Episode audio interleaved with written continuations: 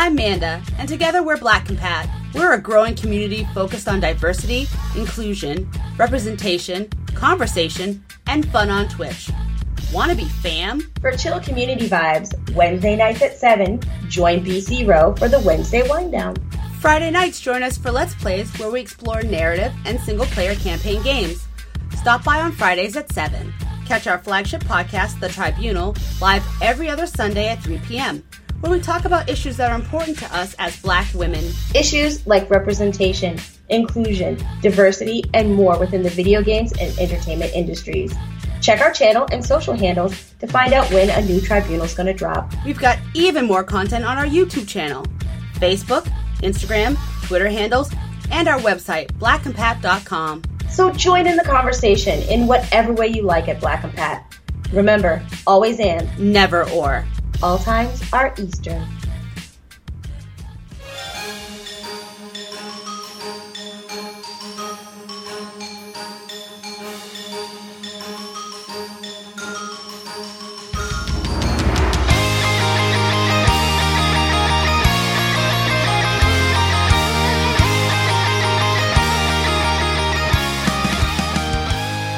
Sound of guitars ripping through battle, the Saberlight Chronicles begins with a meeting by a roaring fire.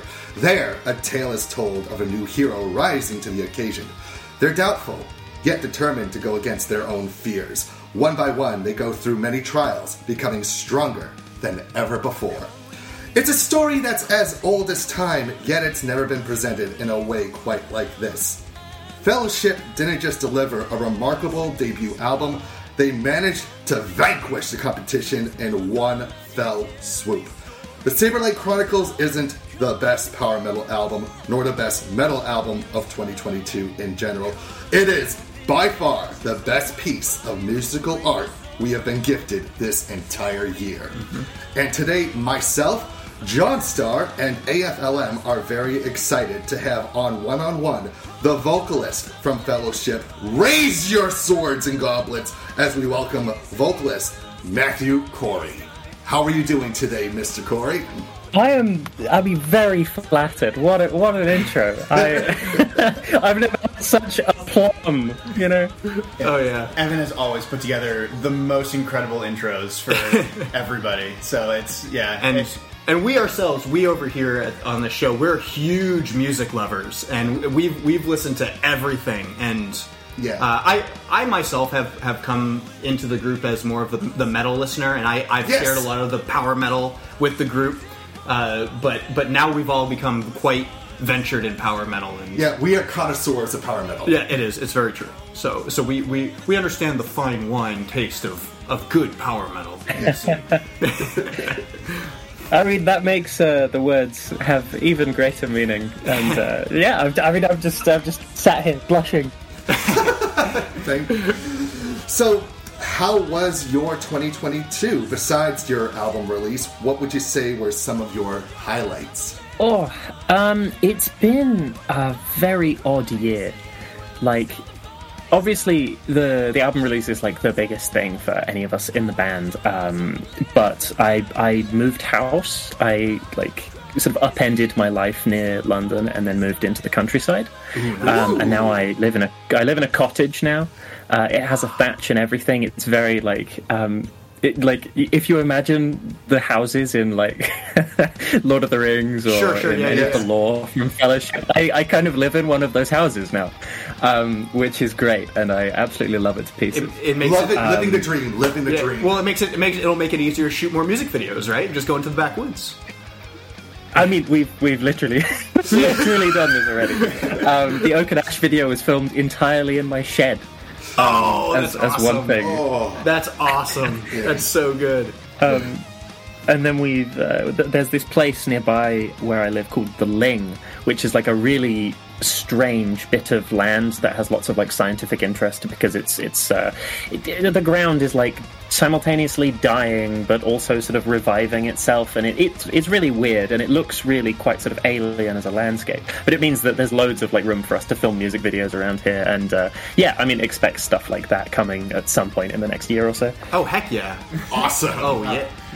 Next next year, that gives me that gives me oh more music. That's what I need. I mean, we're, we're working on it. We're, we're starting, you know. Sounds good.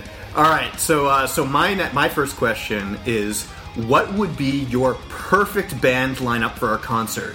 A show that you would be attending as an audience member. What bands would you want to see? Oh goodness gracious! Uh, that's such a good question. I, I like this already. Um, so I think top of the billing for me would probably be Moron Police or Relient K, which are very different bands. Wow! That is not what I was expecting, but that is incredible. Yeah. yeah, wow. All right. I uh, I grew up listening to Relient K religiously, uh, Wow. pun intended. Yeah. And no uh, kidding. um, Forget and Not Slow Down is my favorite album of all time. So uh, that that would be like hearing any of the songs from that would be like number one on my billing. Uh, Moron Police are my favorite sort of like current band. Then Okay. like uh, House of Heroes, No More Kings, any of that sort of like Midwest pop punk vibe from uh, like the sort of mid to late two thousands. That's like my absolute jam. Okay. All right. Wow. That I got to be honest. I was expecting something like, uh, oh, you know, got to have Sabaton on top. Maybe Twilight Force opens for them, and you know, Battle Beast. yeah, and then Battle Beast maybe below. If Cal was on this call, that's exactly what you would get. Okay, yeah, Cal yeah, is yeah, an sure. absolute power metal monster. Um, I was brought in as somebody who like I was never into power metal before I joined this band. really? Um, okay. Cool. Like I was a I was a prog musician uh, before Okay. this. Weirdly enough, and uh, I was recruited into Fellowship uh, after it initially existed. Okay. Um, so so my taste is very like musical theatre, pop punk, uh, like hyper pop. I really really like hyper pop these days. Um, there's a lot of like anime influence. There's uh, ninety percent pop punk, uh, like like 90, 90 plus percent pop punk. Dude, that Oh, say anything, say anything would have to be up there. okay. Awesome band. Can't be- can't believe I didn't put them on there.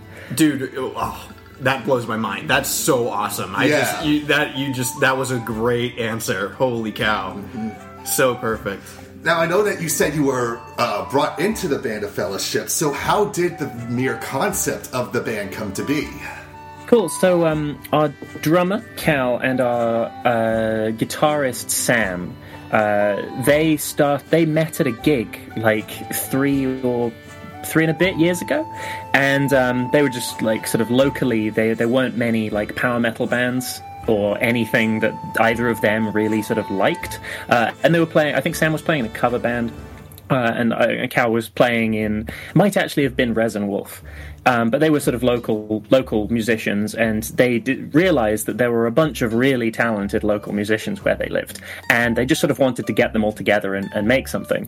Um, and Cal, being the power metal devotee that he is, um, had been active on the power metal server for with like Twilight Force for ages, and had started heck to get to know Lynd, um, and was taking a lot of like inspiration from that kind of music and from Lynd himself.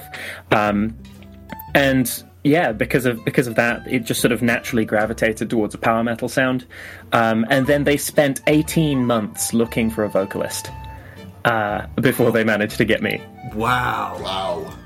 Well, That- they scored, I think. oh my gosh like your your vocal range Thank you very much. your vocal range is out of this world it's it's that's crazy and, and so they yeah so they found they found somebody and uh, you like um, and it seems like your contribution to the band in general is is really strong making you a super valuable member overall. It's yeah what a brilliant concept album or that you guys had it to start off. You know you kicked off you kicked off strong. Oh, thank you very much. I'm really, really glad that the, the concept thing sort of comes across and is is uh, prevalent there because it, it meant a lot to me that it wasn't just an album that you know sort of like we jump in, we we create this album that's like full of bangers but doesn't mean anything. right I yeah, really yeah. wanted to like lend some sort of like deeper, you know, in in your chest meaning to it. Sure. yeah. but yeah. Absolutely. Uh, kind of, kind of similar question uh, to my first one, but but different in its who would be the bands that you would want to tour with the most? Like if you were on your dream tour, either your opening or, or or like who would you hype up or who would you want to open for you?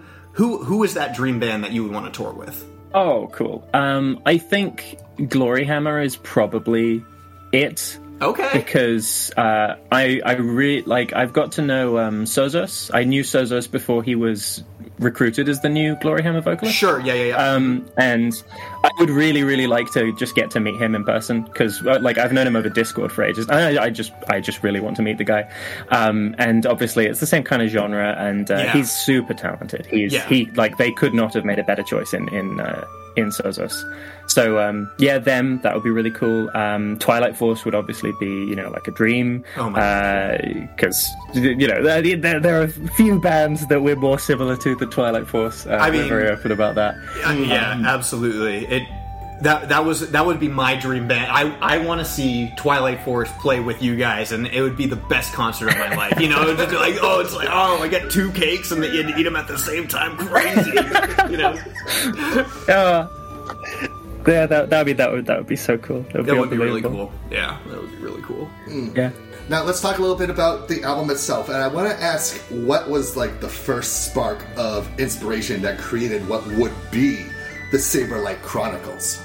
Oh, there's kind of like two answers to that because you've got um, there is like a very defined first moment that we all sort of looked at what we were doing and realized that it was sort of getting bigger than we initially thought it was going to be, and then there's the moment where the songs that we'd just sort of made as like an initial um, like effort just to see what we would come up with uh, began to take on a bigger life and that sort of transitioned into the like the concept of the Saberlight Chronicles um, I'll try and answer both briefly but like so when I was recruited into the band it was like just before COVID um, and it meant that uh, I was very far away from the rest of the guys in the band at the time.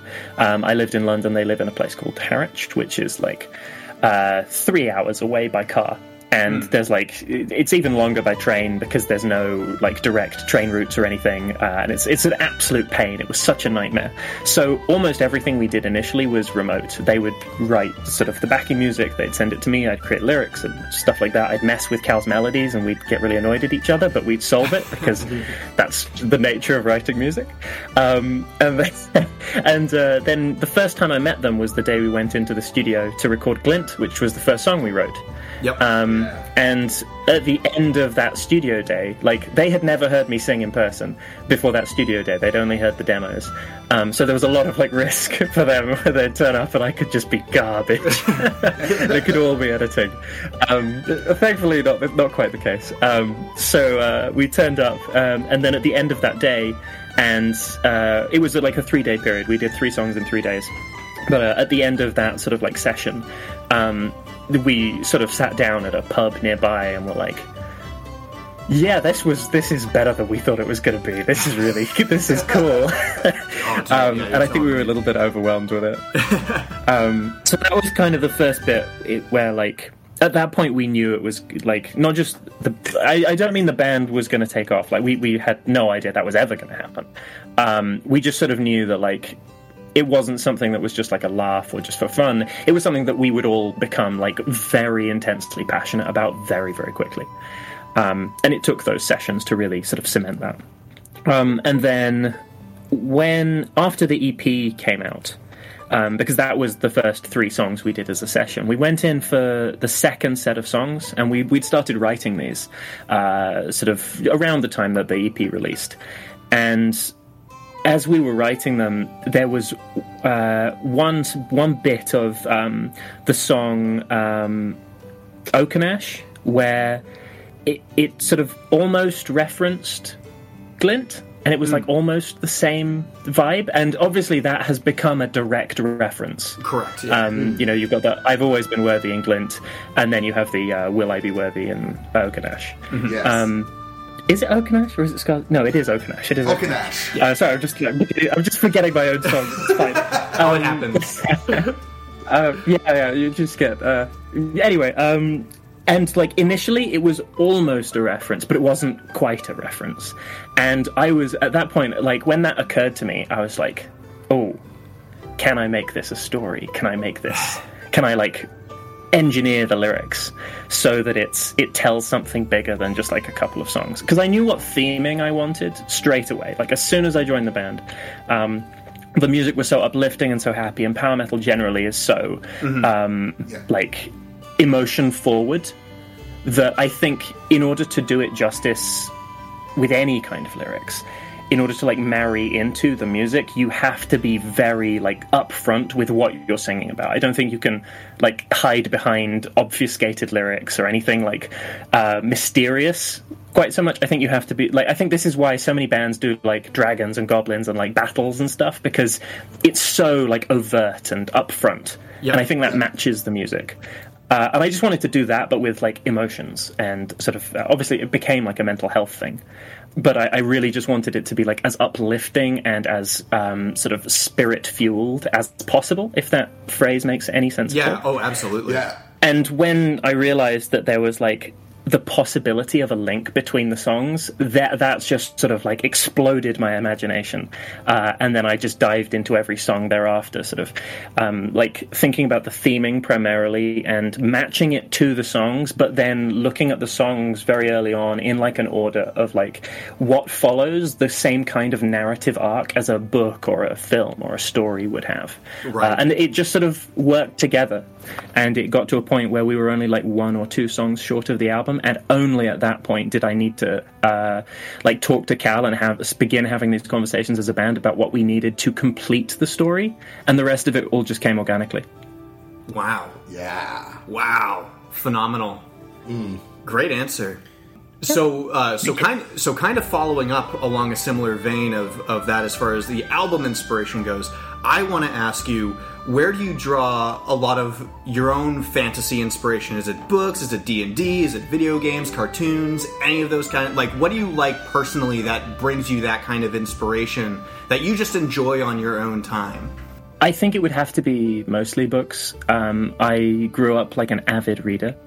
Um, I was a huge fan of Mercedes Lackey specifically when I was sort of like 15 through 18. That's like the Heralds of Valdemar series. Okay. um, Sanctuary, any of that stuff. Um, and then obviously I've read all the sort of like classic fantasy books, Lord of the Rings, um, Wheel of Time, all of that Yep. jazz. Oh, yeah. And I t- I took a lot from that. I took a lot from, um, weirdly enough, sort of metafictions. Um, I have a deep personal love of metafiction, um, which is. Uh, a, a, a, a fancy way of saying books that are like really pretentious and hard to read. sure.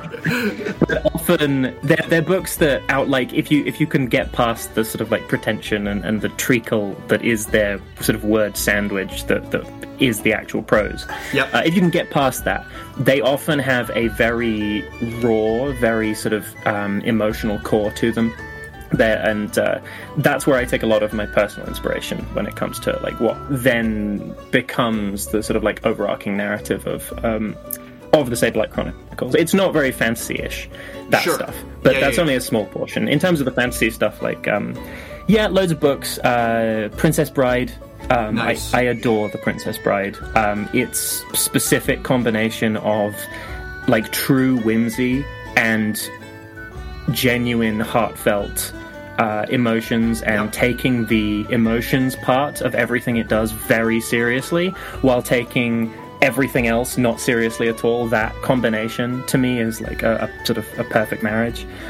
Nowadays, I actually struggle to read books because I am so used to writing um, and Ah. and like thinking about this stuff from a creative perspective, both with the band and with like books Yeah, yeah. um, that like I'll get like 10 pages into a book and I will have like six different ideas of like how I would do this differently or what I, you know, like an evolution of something. And I'll just take out my phone, get out my little notepad app and write 12,000 words. uh, and then I'll like forget about the book and it'll be the end of my train journey and I'll realize I've not read any of it.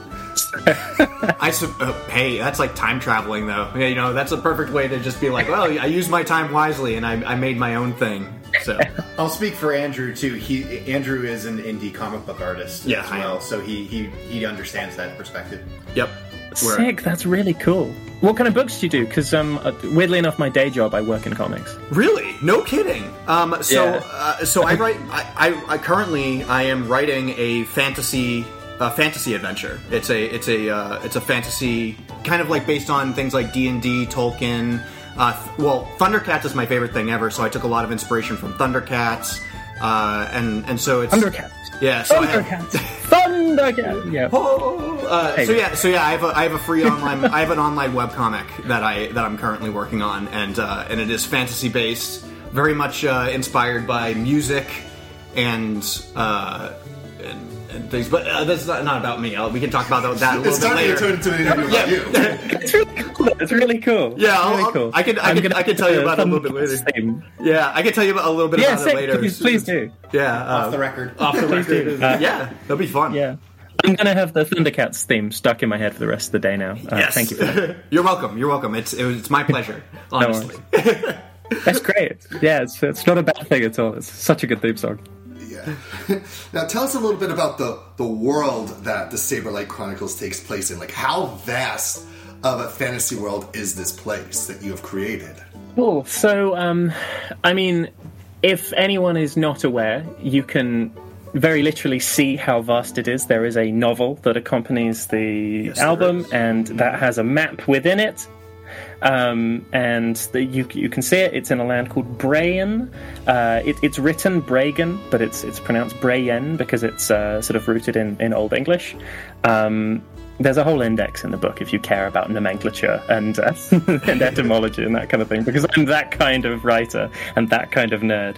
Um, but it's it's a, I would say it's a land that's like um, very very rooted in fantasy traditions. Uh, my favorite thing as a writer is to take existing fantasy tropes and then usurp them and turn them on their heads. And I think that works especially well for concept albums, where because you it's an album format, it's not uh, always going to be digested as prose, um, and people aren't going to like look into the lyrics deeply. You need familiar concepts that don't require like a huge amount of um, thought to just get to the basics of. You can't have like really uh, specific premises or anything like that.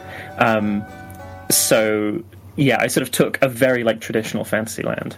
And within that, the character motivations, the uh, you know, there there are fresh new sort of like call them races if you want, uh, species of humanoid um, that are like totally unique to the stuff that I've created. They're called old kin. They have like three jointed limbs, stuff like this.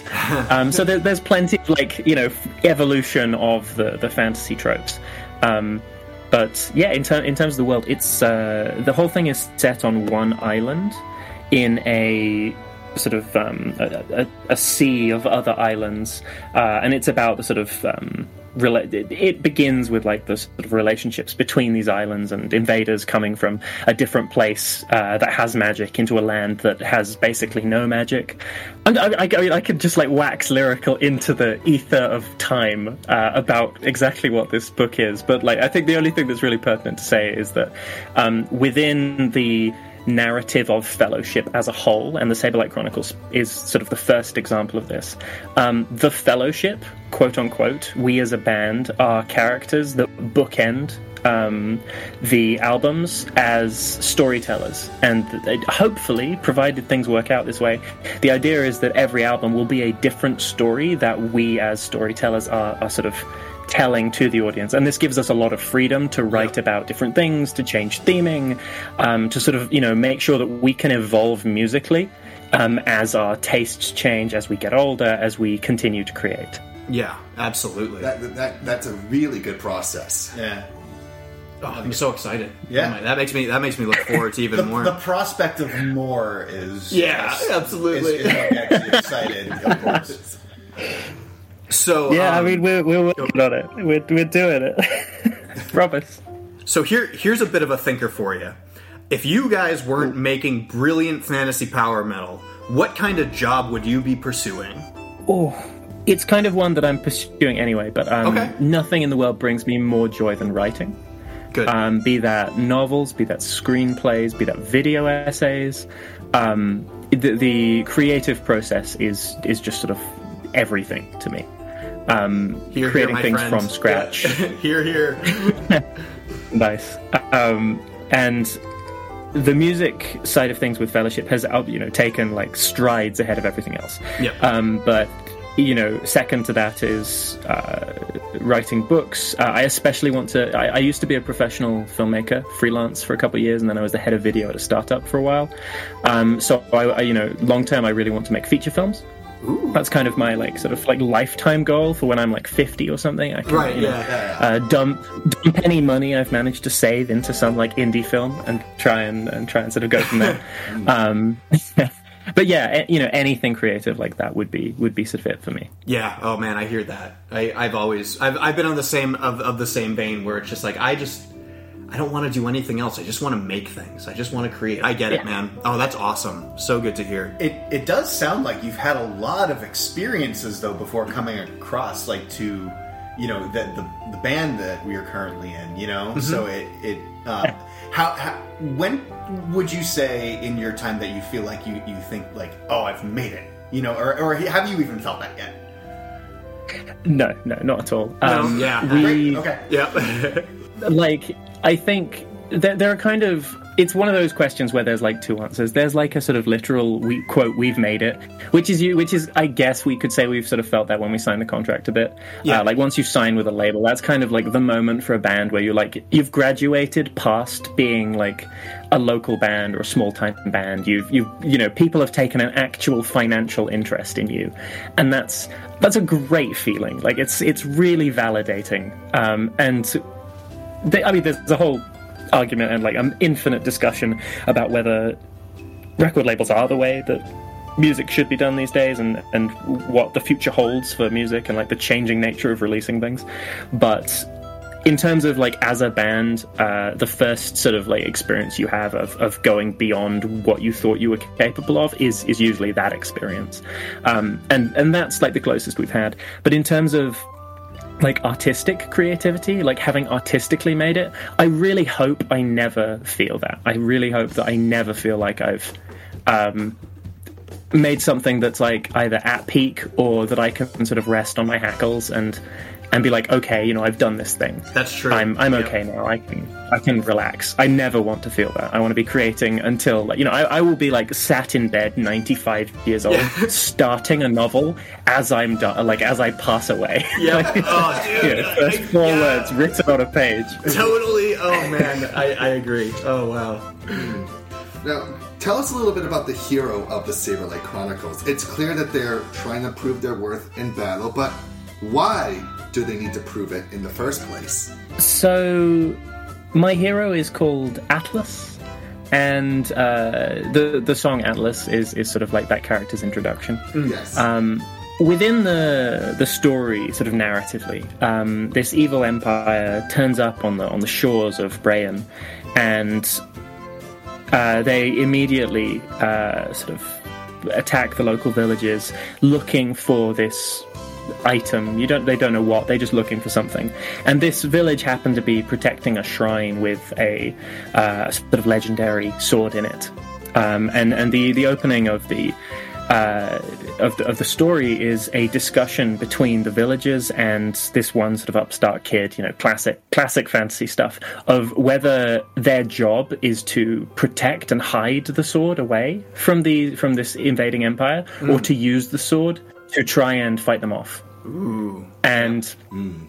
um, to, you know, the answer that the village give, that the village elders give, um, is that it's their job to fight without employing the sword, without using any of that. It's their job to, you know, make a stand and fall as long as they hide the sword, that their sort of, you know, like stand against this empire implies a lack of um, there being any sort of weapons around here. And that might hide the sword and do their sort of duty of protection better than actually using the sword. Mm. Whereas Atlas disagrees, tries to use the sword, fails the sword's test, and breaks it. um, thus destroying the thing that all of his friends have just sort of died to protect. Mm. Um, and then the, you've got uh, a couple of songs later. He's gone off to live this life, life of a sort of mercenary, try and sort of forgive himself of his past sins, um, while fighting off this uh, empire that are slowly taking over the land, still looking for this item. Um, and uh, from there, the story sort of continues. Um, there are minor, you know, there would be spoilers if I if I went from here, but that's sort of, you know, it's a, it's very much a story about redemption. Yeah, Um, absolutely. it is like personal redemption, um, Yes. and uh, the sort of the emotional growth of trying, failing, and then using the experiences of your failure and the uh, the emotions that you put upon yourself to succeed in the future and to grow stronger than you were before. That's kind of the, the core idea. That's fantastic. That is Beautiful. yeah, very, Very awesome. beautiful. All right. So now I probably have one of the most important questions out of the entire interview that we're going to have probably forever and, and that you'll ever hear ever. Uh, now, now steal your steal yourself for this one.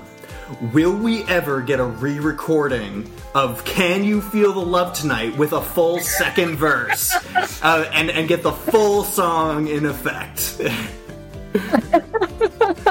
Um, I, I I wish I could say yes, but the answer is, is probably, probably no. I know. oh man, I know.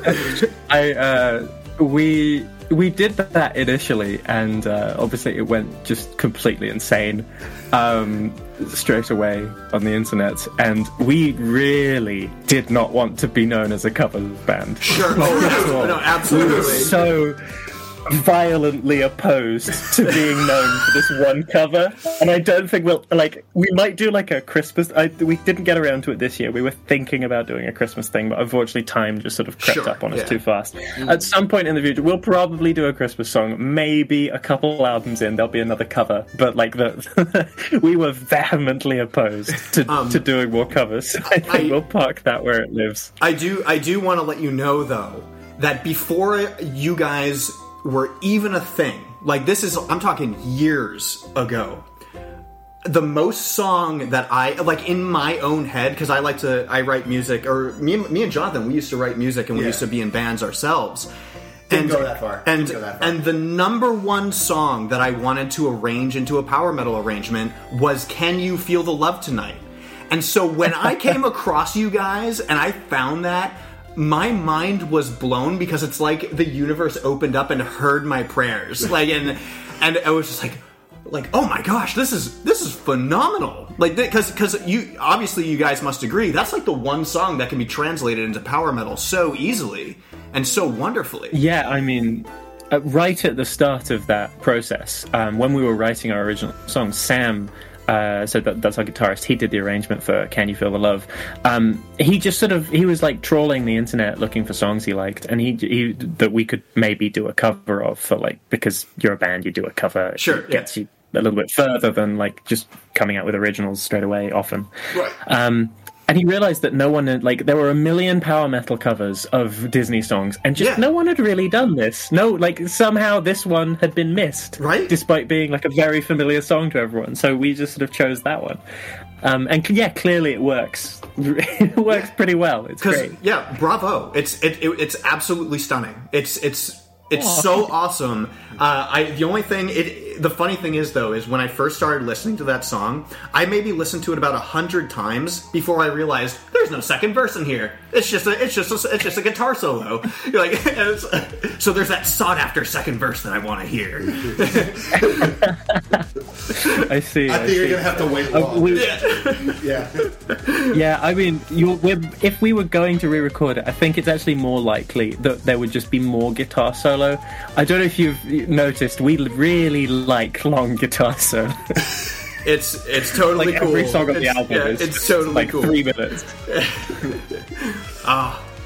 Well, thank you for indulging me for that crazy question. That, that I really wanted to get that one out there.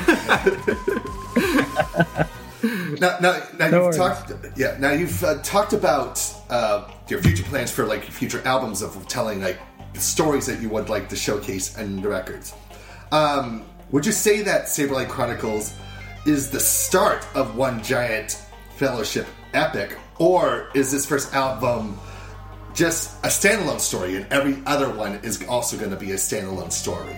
Yeah, standalone stories. Um, There will be a a sort of overarching story about the band itself, um, where w- uh, we as characters and our characters have their own narrative plot that is told through the bookends of each album. Um, going forwards, and you know, hopefully, sort of four or five albums in, that will be its own complete story. But then each album will be, you know, a story that we uh, sort of diegetically tell. Um, and personally, like the reason I uh, because I, I, created the sort of world setup and all of this stuff um, largely on my own and just sort of brought it to the other guys, and they were like, "Yes, this is good." Um, and there was basically no feedback other than sort of two thumbs up. Um, but the reason I, I, wanted to do it like that was because it was of utmost importance to me that we don't become uh, stymied or sort of um, like boxed in by a setup that we create at the beginning of our journey because like with anything, you don't know where you're going to be three years from now. You might change opinions. You might want to do a really dark album. You mm, might want to, you know, like, uh, we will change as people. We will evolve as musicians. Um, there might be fresh experiences. The world might change. I mean, the world is changing constantly. It's mental. And because of that, there are going to be things that we're going to want to write about that we don't know we want to write about now.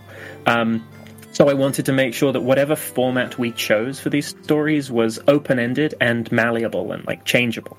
Um, so it made much more sense to me to do like a sort of overarching story to like as a container and then within that each album is free to be its own thing. And it doesn't matter what we do we will always be able to tell stories and fit them within the fellowship universe. Oof sick that's gonna be awesome. Yeah, I agree. I think I, I I see a lot of really great potential because I feel like with music like this, you don't just have to tell stories about like heroes. You can always you can tell the stories from villains or even third person perspectives. A really great meal that you had at a tavern. Yeah, on your yeah. journey. I mean, I love more than anything, I love writing about like micro stories. I call them. So like, um, for me, because uh, this is going to turn into a really weird answer to that. Like, it wasn't even a question. It's just like a really weird thing that I. This is just like a sort of core artistic belief for me. Nice. But like, we as we as humans, our daily lives, the things that we experience are all very small form and like uh, you know it's like if you fall in love with somebody it's like a one-to-one connection for the most part. Um, if you you know it's like uh, how much you love your pets how much you love your house or where you live. You can go outside at night look up at the stars and feel sort of alone in the universe. All of these experiences every fundamental experience to, to being a human is really small and personal and because of that, I think that stories about, like, you know, like a single beer that you had in a tavern once, or like somebody you met down a road or something, those stories are just fundamentally more affecting than these grand, like world ending, huge Marvel villain uh, kind of I'm going to destroy the universe things. The consequences to those always feel lesser to me than the consequences of like a personal relationship ending, and that's kind of how I try to couch most of my stories anyway. And, and Fellowship is absolutely no exception to that. Amazing, yeah, awesome, yeah. So, uh, okay, so I'm going to preface preface this question with a little bit of gushing. Uh, where I'm going to say, uh, so so pre so pre album release, my favorite song had to be Heart, Hearts Upon the Hill. Uh, Post album release, I would have to say it has to be Saint Beyond the River. Um, and oh, now, nice. And now I'm going to ask you uh, the que- the one question one artist should never ask another artist, which is to pick between your babies. What which track are you most proud of, and and that you are just so thrilled? Is like, oh yes, that's the song. I love this one off of this album. Oh, um, okay. So there are two songs that that fit that bill for me. Sure. Uh, kind of three. Like, um, the the first one is Saints Beyond the River because yep. It's the only song on the album that I wrote the music and the lyrics for. Oh, um, right, yeah. So it's that one is just like my personal baby. Um, yep. The rest of them are all Cal and Sam songs that I've then come on and put like lyrics and altered the melodies and done stuff like that. Cool. But that's been like super collaborative. Saint Beyond the River is very much. Um, I got a lot of help from Sam on that. Sam is uh, an astonishing writer and he really really helped uh, with that um, with that song in terms of like making it power metal um, because I originally wrote it as like a sort of almost like an a cappella folk thing. Oh, um, yeah, yeah. as like a sort of breathing spa- I wanted breathing space on the album that was why I wrote it. Um, and then we were like it's not it's not power metal at all. And Sam like helped me make it power metal um, but that one will, is, is obviously very personal for that reason. Um, in terms of like just if I'm putting the if I'm like listening to the album or uh, most importantly like w- when I'm rehearsing, the song that I I enjoy singing the most and just enjoy listening to the most is "Scars and Shrapnel Wounds" by such a large margin. Ah. I I I that song is like my happy place. It is lyrically it's got some of the stuff that i'm personally the most proud of. Um, i love the line my heart is beating at a quarter of the speed it used to. I bruised and beat it myself. That line is probably my favorite lyric on the album. Yep. um, it's I, I don't know it, it's just uh, it's like clever but not really like up yourself clever it's like it's fun you know it's nice no, it's pre- it's pretty clever. It's like- that's a Yeah. clever line. It really it's poetic. I will say that Scars and Shrapnel Wounds is like the song that whenever I listen to it, I picture this would make an awesome opening theme to a fantasy anime. Yeah. Oh yeah, I mean that's the dream, isn't it? Like that's that's like that is the moment we've made it. You know, like Right, when, yeah, when we're yeah, on an right. anime, that's the moment. Um, but yeah, so there's that. Um, love that song to pieces, and then uh, nothing will ever come close to like the feeling of singing Glint with a crowd singing it back. So that one is always going to be like super personal to Yeah. us. So, dude, uh, no kidding. Uh, I, I'm gonna I'm gonna return it to my comic book for just a second. Uh, but when I'm so I listen I listen to music while I'm writing my comic book because it's a fantasy comic book. Power metal is just the perfect thing. When when I think of like, hey, if this were to be animated one day, if this were if I were to bring this to animation, I would almost want Glint to be that opening the opening theme song for my for my for to, if like my comic was animated because it's so integral to like theming and because I, I say Hearts Upon the Hill and Saint Beyond the River as my two, but Glint is kind of like on its own on its own level where it's just like okay here are my favorite songs and then of course there's Glint. Like that's just the best you know? Like that that is that is like a, a that is like a, a a dream song for a band. Like and you guys just crushed it with Glint so yeah I agree I totally agree with your assessment Thank you so much. That's. I mean, I would. I would love that. If you ever get an animation, I'm sure you, we, we can like speak to Scarlett and wangle some Yeah. for you to use it. that's right You know what's I'm funny? sure we'll find a way. You know what's funny is that I I will say that um, you, you said that originally Saint Beyond the River wasn't meant for like power metal, but I, it's my favorite guitar solo on the album. Yeah. like, I love the guitar solo. from that. So yeah, um, so so it's funny that it wasn't to that place, but then you brought it to that place, and and then it meets that. Um, and then I will- so cool. yeah. Um, which I will also say though that my favorite lyric amongst everything is um, "Request of the moonlight that the sun sees my face." oh Like I that- know I know that oh jeez that line it's so good I actually I'm taking a master's. I'm taking a master's class right now, and one of them's photography, and one of the students uh, in the class is making her series is that her photographs are going to be based off of song lyrics, and she has to personify those. And I gave her that lyric, and I was like. And, and she was like, "I have to listen to the song now, because it, it's an amazing line." so that was that's mine. Oh, I mean, you have to. You have to send me whatever they come up with. I'm like, I hope they do it. That's so cool. I hope they do it because right now they have like a, they have a, a library of like fifty songs, and I'm really hoping that they do get to mine. so like if, if they have it, I will absolutely request it. Well, if, if they if they do, like, please, uh, you know, seeing seeing what people like transform your stuff into is one of the most rewarding things. that any yeah artist can oh, ever go yeah through. absolutely Yeah. Now, when the Saberlight Chronicles came out, a lot of positive buzz, a lot of great feedback from critics, music lovers everywhere. But I noticed that there was one or two websites that joked that the Saberlight Chronicles is the very first fantasy power metal album not to include dragons in them. And I'm curious, do they exist at all in your fellowship lore, or does some other magical creature replace them? They might one day. Um, there's you know nothing in the first album, nothing in Brayan. I was I really like so one of the first arguments we had in a band, and every band has arguments. Doesn't Yeah. matter how close friends you are, because we're really good buddies now.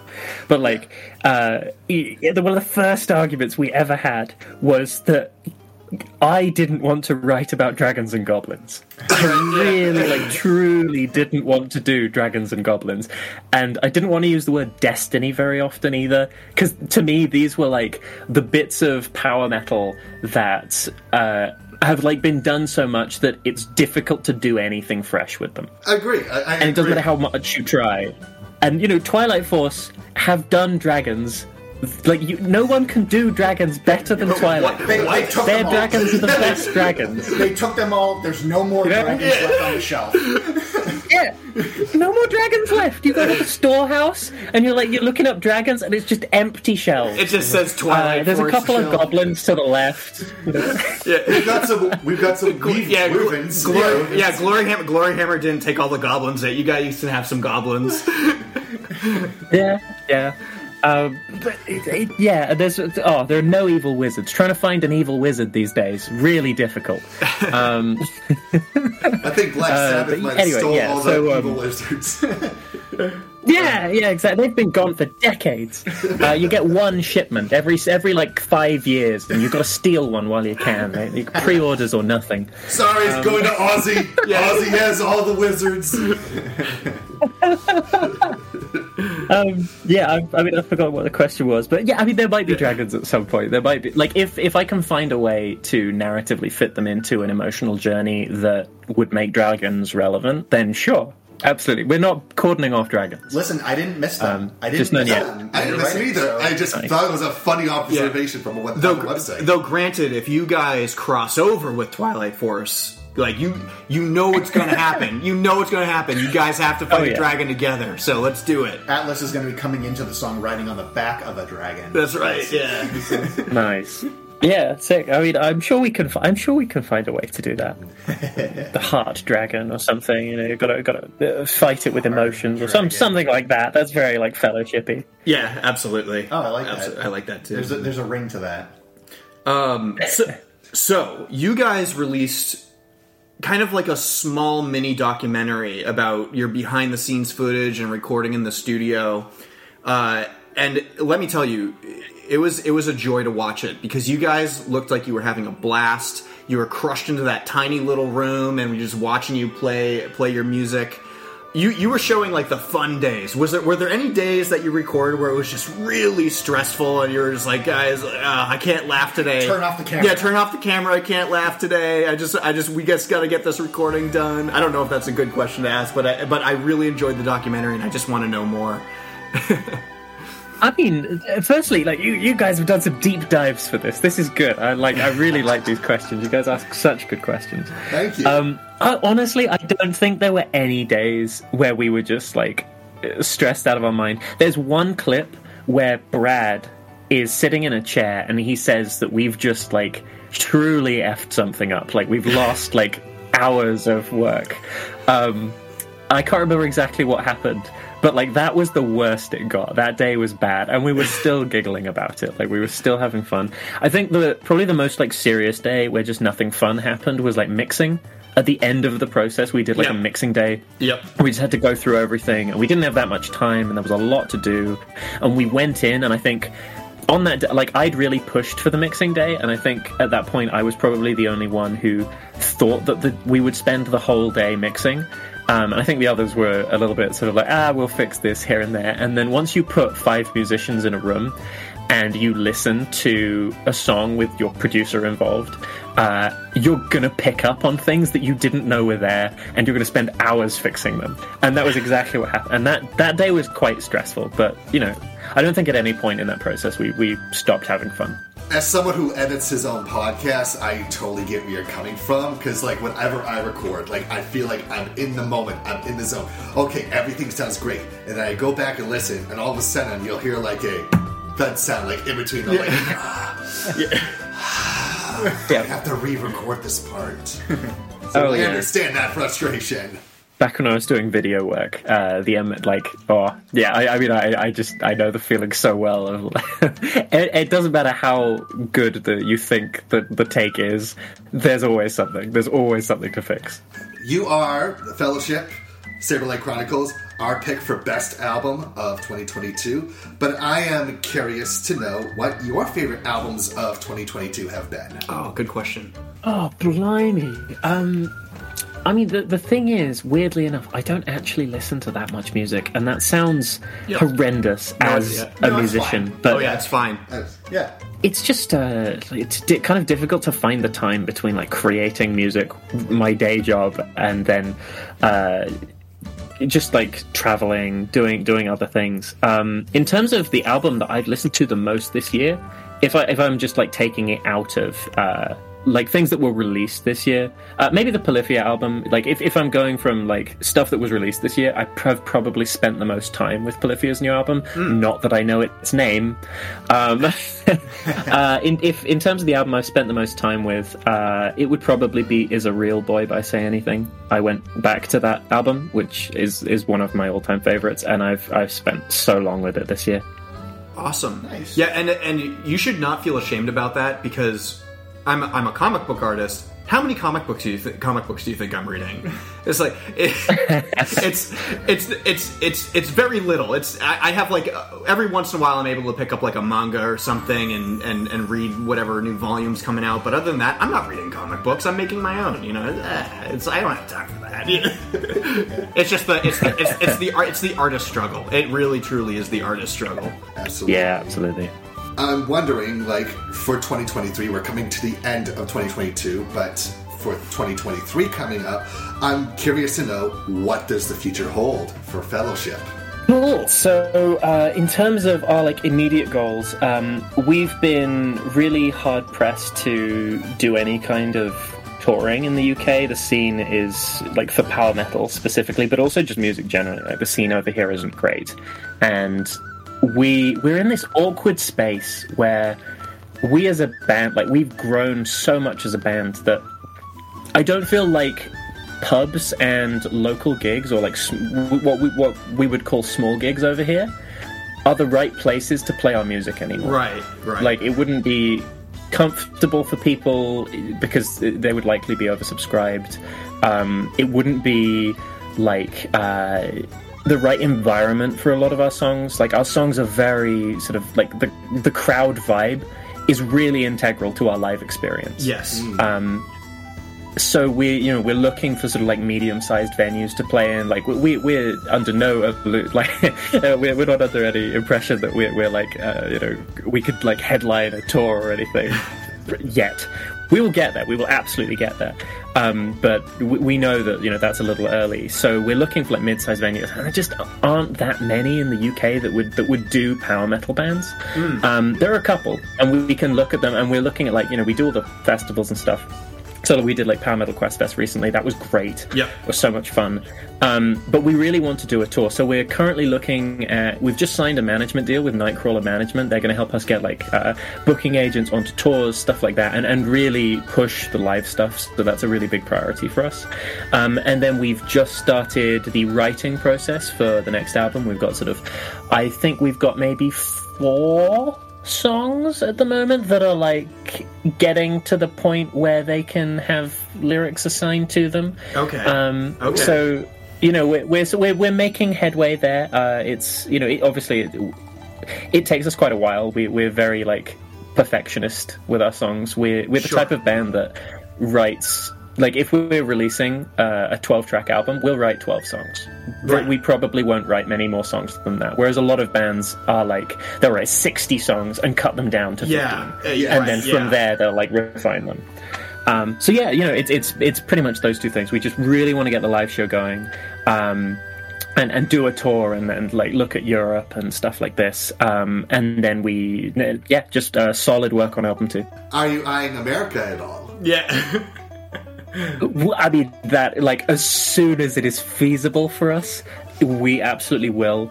Um, it's re- I, I don't know how much you guys know about like the music industry, but it's really hard to make money as a band. This oh no. Oh, yeah, we know. Yeah, we're It- aware. Yeah. yeah like it's uh especially as, as like a fresh band on on the come up uh, we have to be super careful with Yeah. with what we do because like once we get on like if we can get onto like a supporting tour um, that's much safer for us because it means that there's no risk that we enter into a tour and we hemorrhage ourselves and we like bankrupt ourselves Yeah. but if we were to like go out on our own and go like we want to tour america there's a very real risk that we just fully bankrupt ourselves Yeah, yeah. Yeah, I don't blame you. It's understandable. I um, I'm friends with a lot of bands that have toured um, from the UK, come over here, and they have been in the red. Like it causes them to go into red. They they have a great time on tour, but then when they go back to England, they see the bills Yeah. and be Oh, like, no. "Oh crap." And I mean, post post COVID, everything is so much more expensive than it was. Yeah. Um, it's we basically like we, we're definitely going to do it. Nothing will stop us, um, but we, we do have to be careful about it. Well, I'll tell you what, you'll definitely have at least three people there being like, yeah, it's fellowship time! ah!" Yeah, nice. So, the final question I like to ask bands that are on our show um, is a little variation of what I call three album island. And basically, the question is if you found yourself stuck on a deserted island and you managed to, like, Gilligan's Island, a record player, you know, using coconuts, vines, that sort of thing. Which three albums would you like to have with you to help keep you sane until your imminent rescue, and why? Cool. Um, I've kind of answered this question in in in some ways. Um, Yes. Forget and so forget and not slow down by Relient K is like unequivocally there, unequivocally. Uh, that album has the most personal significance to me in terms of like my, my human development um, of of any sort of pretty much any piece of art ever. Um, and for like if I'm on a desert island, I will need constant reminding of, of like who I am, like like what my values are yep. um, and and that that's to do that. Um, then maybe Agent Fresco's Destrier album. That album is is um, is such a, a unique experience, and it it's about personal struggle. It's it's about things that are um, like it, it's very very deeply introverted as an album, and I, I think that would be you know that would be useful with your being alone. It, it's a good time to reflect. Um, and then something to keep me happy. Probably Hello Dolly, the sound, the original soundtrack to the Hello Dolly film from 1960.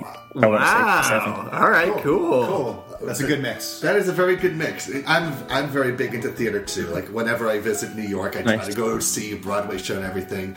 Um, wh- what besides Hello Dolly? I'm curious. Like, which musicals do you enjoy most? Um, I mean, Hello Dolly is my all-time favorite. Um, then I think uh, so. Like old stuff, My Fair Lady. I, I mean, I love most old musicals, but My Fair Lady is is truly excellent. Um, really, weirdly enough, there are some modern ones that are like hidden gems. Uh, I love Something Rotten, which is an Yes. American play about Shakespeare. Um, Something Rotten is is so good. I love something. I love it to pieces. I think the Mean Girls musical is better than it has any right to be. the exact same with. Legally Blonde. Yeah. Legally Blonde, the soundtrack for I've not seen it, but the soundtrack for Legally Blonde is absolutely splendid. And to to sound really British about it, splendid, splendiferous, absolutely chuffed pieces. Um, but no, it's uh, that that is like outrageously good for me. Um, I absolutely adore that musical.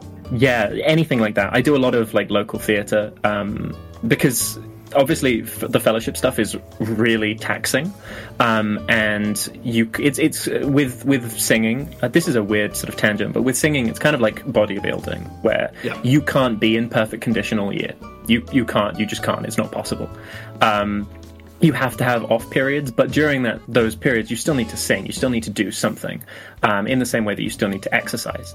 And uh, for that, like I do a lot of like local theatre to sort of keep me on my toes musically, um, without like just being power metal all year and tiring myself out um, and and doing any damage. One of the things I actually love about the Legally Blonde musical is that the person who plays Elle Woods in it is uh, Kristin Chenoweth, who um, she played the original uh, Glinda in the musical Wicked. Wicked. And what I found funny is the fact that when I saw Wicked and saw Kristin Chenoweth performing as Glinda, the first thought that came to mind is that if they had made a movie of Wicked right then and there, Reese Witherspoon would have been the perfect person to play That's funny. Glinda. That's really funny. Yeah. I just want to uh, kind of finish this off by telling you how I even discovered you guys. Uh, I thought I thought I thought that might be an interesting adventure. Um, Oh yeah. just just to kind of just to kind of hear the process.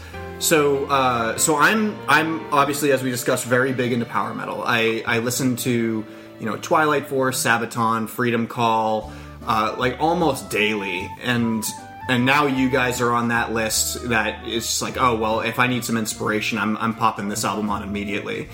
And uh, I, I want to let you know that. Uh, so I was I was on Facebook one day, and uh, and and Fairyland posted about you guys.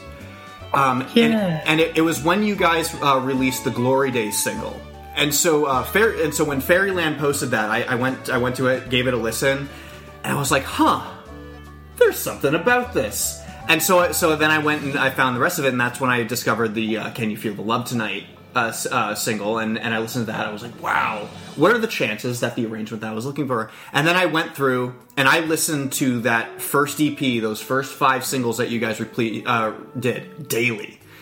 And then and then I had to tell everybody I knew about it. Yes. So that's how these guys found out about you and it started I was like, you guys gotta hear this. This is beyond and then um And I'm like, okay, Andrew, let's Yeah. see Mother Power Metal. And then us being like, oh, damn, this is Yeah. actually amazing. And then, uh, and then I have a buddy who lives out in Japan, uh, and and I had I, I sent him a bunch of power metal. I sent him Twilight Force. I sent him you guys, and and he latched on to you guys. Like so, so we just we all obviously just got all of our Spotify raps uh, in play.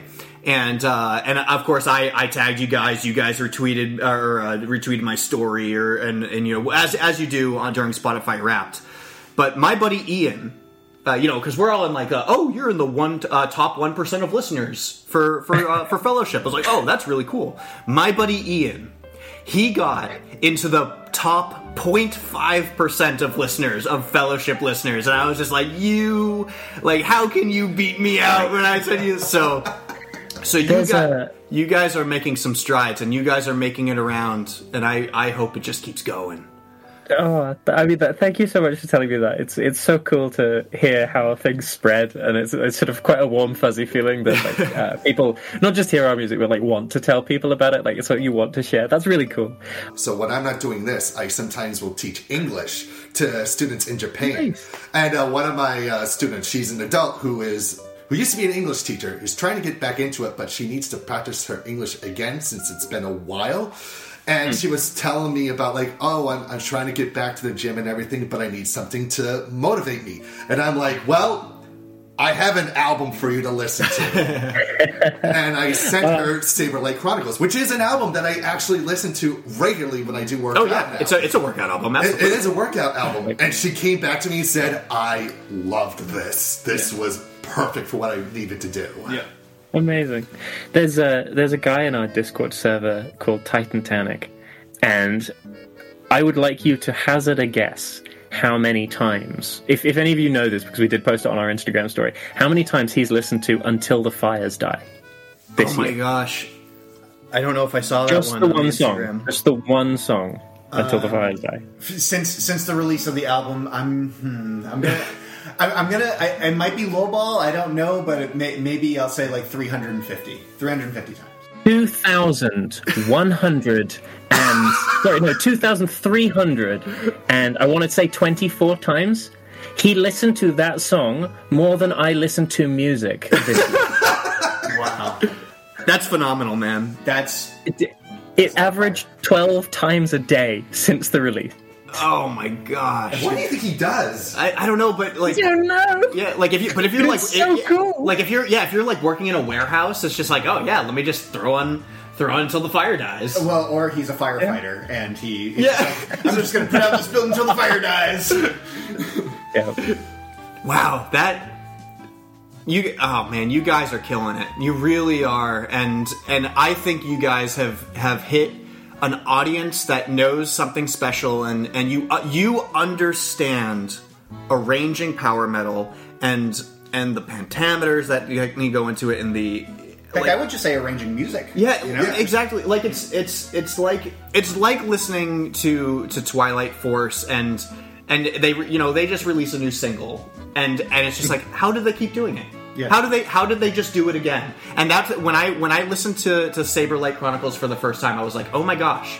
Their first album is a perfect album. I can listen to it from beginning to end and not skip it. Agreed, agreed. I And- think that's one of the big reasons why it is our world album of the year. Yeah. So so congratulations to you guys, truly.